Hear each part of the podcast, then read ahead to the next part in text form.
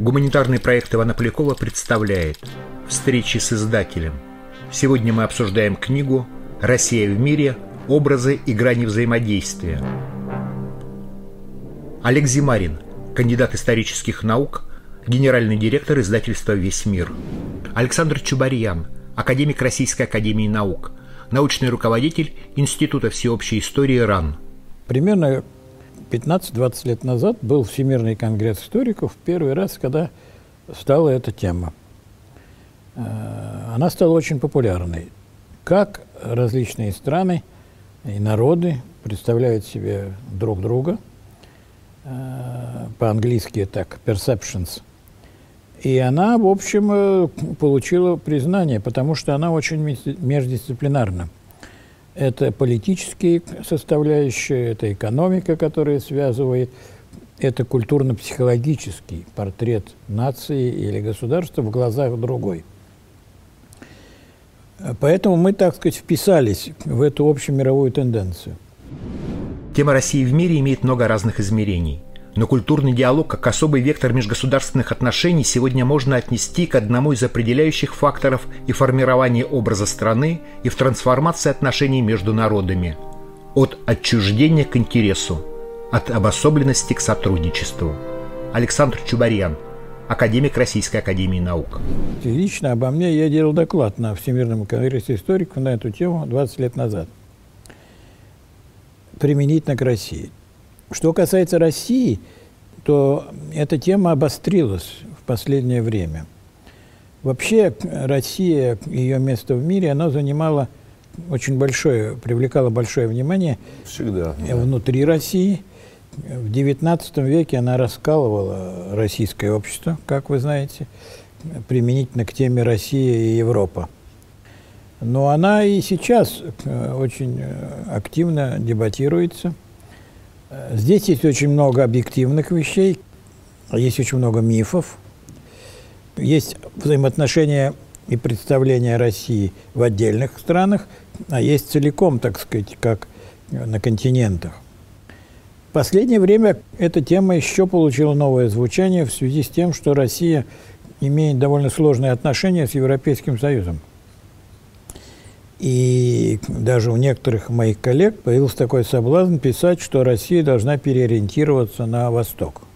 Ну да, заговорили не только о Большой Европе, но и о Большой Евразии. Да. Ну, я принципиальный противник вообще идеи какой-то переориентации.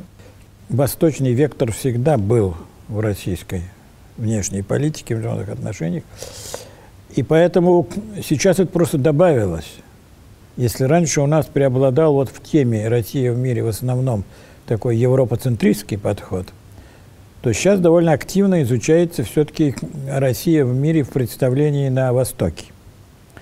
Это связано с объективной стороной дела, потому что Россия – единственное государство в мире, кстати, кроме Турции, может быть, немножко, которое находится на двух континентах – на Европе и в Азии. Если в Турции это один город – Стамбул, то для России это, как мы считаем, некий мост между цивилизациями Азии и Европы. Поэтому к этой теме, которая довольно активно звучала в России в 19-20 веке, добавилось и Россия, ее восприятие на Востоке и наше отношение к миру Азии, Африки и даже Латинской Америки. Вот это все побудило нас выступить с таким проектом. Вот вы упомянули о вашем выступлении на Международном конгрессе историков 20 лет назад. Вот вам все время приходится находиться, как бы, ну, наверное, про диалог не очень хорошо говорить, но на острие диалога, потому что диалог предполагает все-таки некое выслушивание друг друга, и не обязательно в диалоге стороны нацелены как-то агрессивно друг на друга. Они должны выслушивать позиции и искать какую-то общую почву для взаимопонимания. Собственно, в этом и смысл взаимопонимания. Я исхожу из принципиального положения, высказанного одним российским философом. Диалог – это не обязательно консенсус. Диалог – это форма познания истины, которая предполагает разные точки зрения. Вообще, с моей точки зрения, консенсус, вот, и это кредо моей деятельности.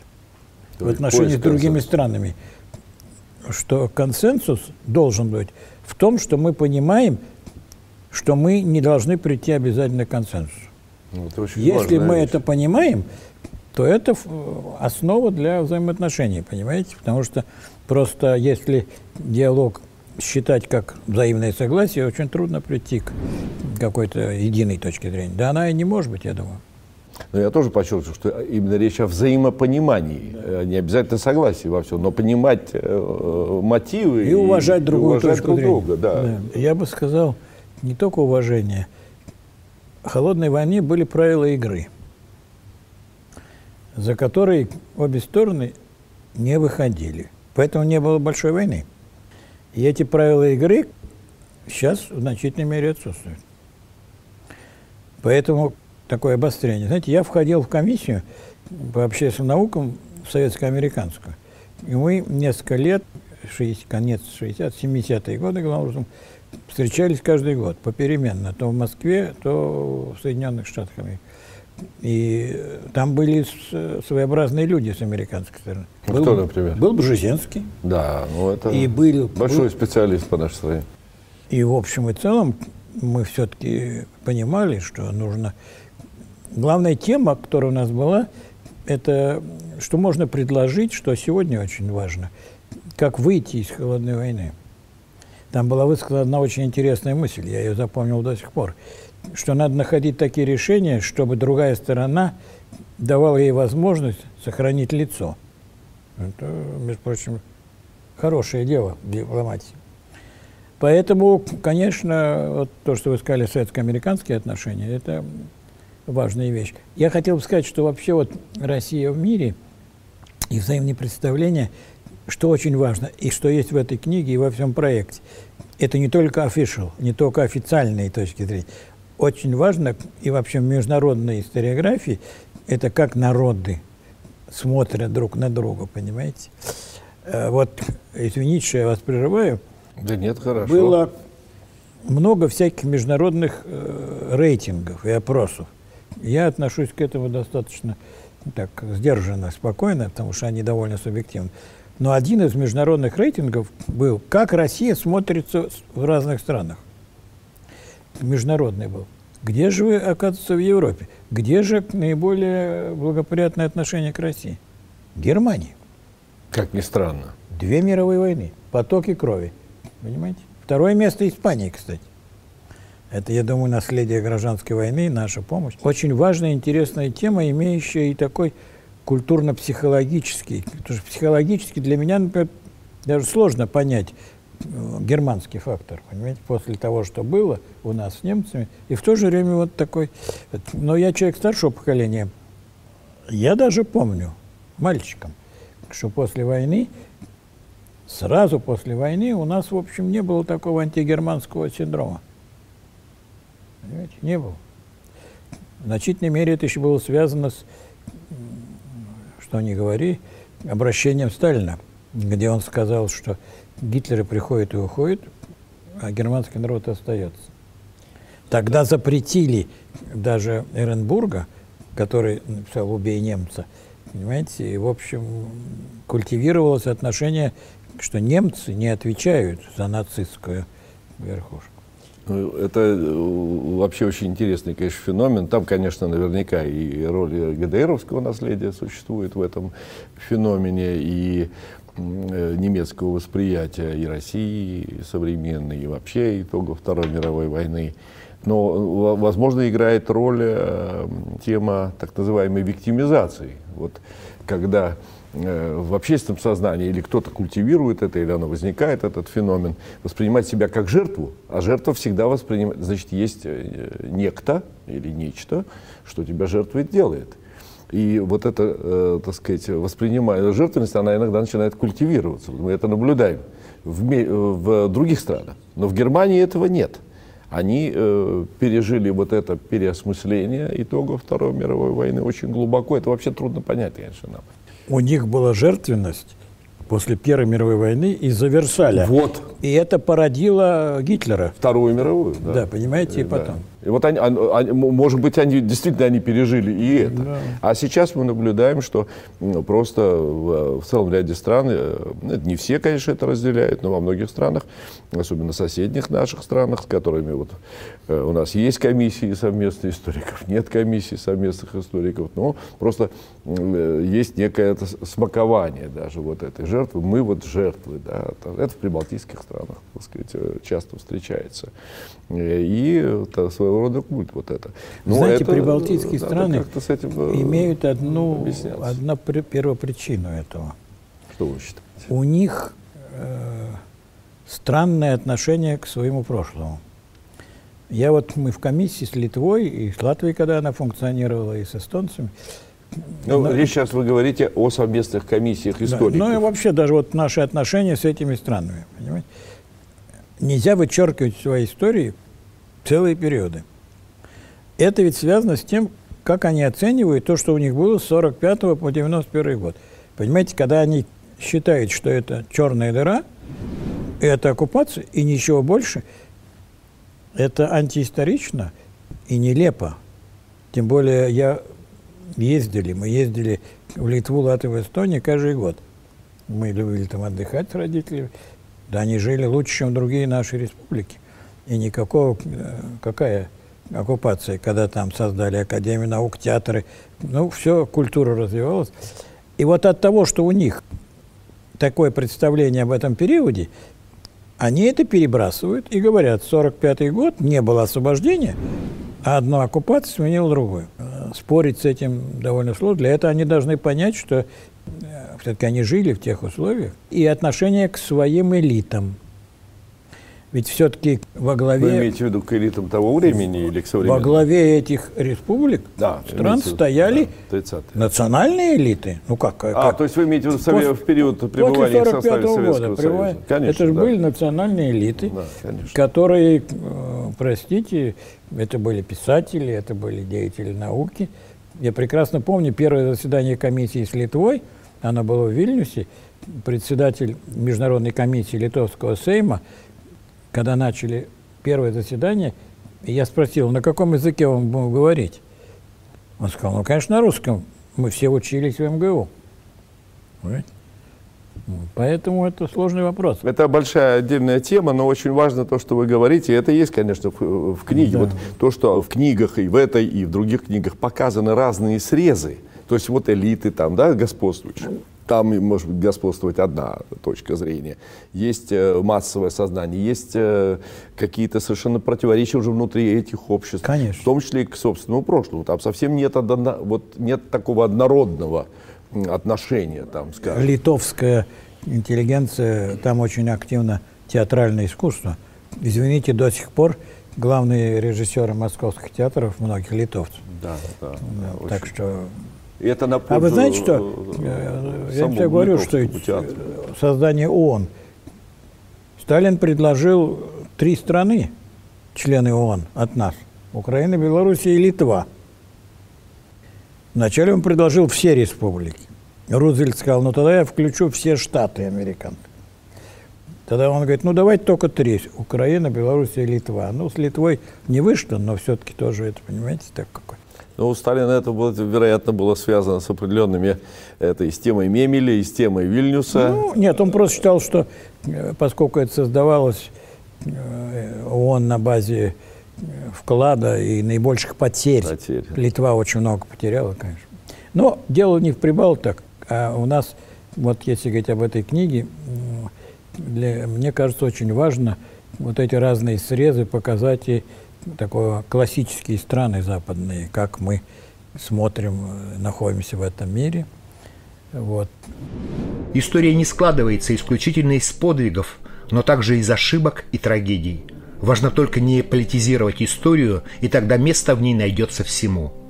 Александр Чубарьян, академик Российской академии наук. Наши коллеги, политологи, историки, но и политические деятели прошли большой путь по отношению к России. Я думаю, самая большая беда наша сегодня состоит в попытках определенных элит и официальных кругов политизировать эту проблему. понимаете? И поставить отношение к России на протяжении веков в такой современный международно-политический контекст, что очень неконструктивно, и практически это лишает это нормального объективного рассмотрения событий.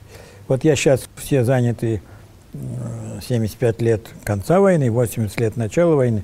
Ну, моя все время идея, что ну, это же 80 лет назад.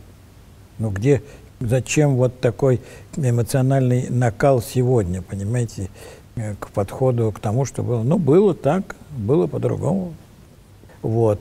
И, в общем, это и смысл нашего проекта и книги, что это научная проблема, историческая проблема. Я помню, когда мы закончили 4 тома документов по Катыни, и была презентация в польском посольстве в Москве. И тогдашний польский посол сказал: будем считать, что политически эта тема закрыта. И теперь она остается только для историков. Это разумно. Но, к сожалению, ее и наши польские коллеги не закрывают. И продолжают, значит. Ну, это вот то, что я называю абсолютно очевидная политизация истории, которая влияет вот и на образы. И я хочу сказать, что есть одна тема, с этим связана, она мало отражена здесь, она очень современна. Роль средств массовой информации в формировании образов других стран, в глазах одних стран, в глазах других. Но в книгах серии она хорошо отражена. Есть холодная война, которая была, помимо правил игры, которые были тогда, там не было такого мощного влияния средств массовой информации, ну, как да, сейчас. Не было интернета, сейчас да. Средства массовой информации, они могут сместить президента, что хочешь могут сделать. И поэтому они влияют очень на массовое сознание. Вот я очень много, конечно, бываю за границей, Европу я всю объездил, во всех странах, по-моему, был. И я вам скажу, что молодое поколение, они мало чего знают, и на них это воздействует, понимаете? Вот эта огромная машина, газеты, радио, особенно телевидение, а теперь интернет, восприятие, вот если говорить конкретно, восприятие России. И поэтому наша задача состоит в том, что вот как-то максимально давать такую объективную картину. В истории ищут ответы на вопросы, которые волнуют сегодня. В конце концов, людей не очень даже интересует, реальны ли это были события, если история им что-то объясняет. Но в принципе, конечно, лучше бы поменьше мифологии и побольше реальных фактов. Александр Чубарьян, академик Российской академии наук. Отношение России к миру. Есть и наши обязательства. Я ведь сторонник того, что мы должны и свой путь пройти. Понимаете, моя принципиальная точка зрения состоит в том, что истинный патриотизм – это не только обязательно победы, отношение только победы и достижения. Настоящий патриот должен видеть и трудности, сложности, которые прошла страна, и даже преступления, которые были. Вот. И, в общем, это обязанность и наших историков, и элиты, которые есть. Но в целом, вот, это сейчас центральная проблема – как-то развеять негатив, который создается для вот, в отношении России, ее восприятие во всем мире. Это очень существенная проблема. Ну, вот то, это телевидение БРИКС. И я вам должен сказать, БРИКС хорошая система, форма, хорошее объединение, потому что страны БРИКСа не страдают этим. И Китай, и Индия, и Бразилия, и Южная Африка. Там нет такого антироссийского настроя, понимаете, в этих странах. Как бы там они что-то не было, но совершенно очевидно, что эти страны воспринимают Россию, пытаются понять ее, объяснить ее. Поэтому я думаю, что вот пример БРИКСа в этом смысле, он хороший пример для того, чтобы оценивать вот место России в мире. Александр Иванович, я понимаю, что вы не можете осветить все аспекты, затронутые даже в этой книге, вот его завершающей, потому что могу только сказать, что я, когда ее читал, еще в рукописи, масса интересных и тонких вещей, причем из самых разных, областей, начиная там с параллелей между династией Крумов и Рюриковичей, то есть уходящих далеко-далеко вглубь веков. Это интересная вообще тема для, как мы представляем себе, чтобы было ясно. Это все-таки началось ведь еще с Рюрика, в общем-то. Да, да. Но Россия никогда не была изолирована. Знаете, она возникла на я тоже связи, может быть, первый раз скажу это вам. Я был руководителем группы, которая готовила учебные пособия, концепцию преподавания истории в школе. И мы докладывали президенту. И вот я говорю, а президент листает рукопись. И вдруг он от меня прерывает и говорит, как? Нормандская теория, это что еще, все до сих пор спорят? Я говорю, ну знаете, консенсус какой-то есть сейчас, нашли его, но в целом это проблема России и Европы, кстати. Понимаете? Я всегда говорю, Рюрик пришел, но он не назвал новое государство Скандинавии, он назвал ее Русью. И второе, он пришел, теперь же в этом консенсус, что он пришел не на пустое место, он пришел, где была цивилизация, где были племена, где было все, и он адаптировался в это. Так что это увлекательная тема, и я думаю, это было бы полезно для нашего учителя сегодня, который, в общем, в целом моя идея насчет преподавания истории в нашей школе, надо расширять такое, понимаете, не только фактическую, но такую смысловую подготовку для учителя, чтобы по истории, чтобы он... Я думаю, что главная задача сегодня учителя в школе – это не факты научить, а научить анализировать события и прошлые вещи. Производство ТВ «БРИКС» под общей редакцией кандидата философских наук Сергея Деменского.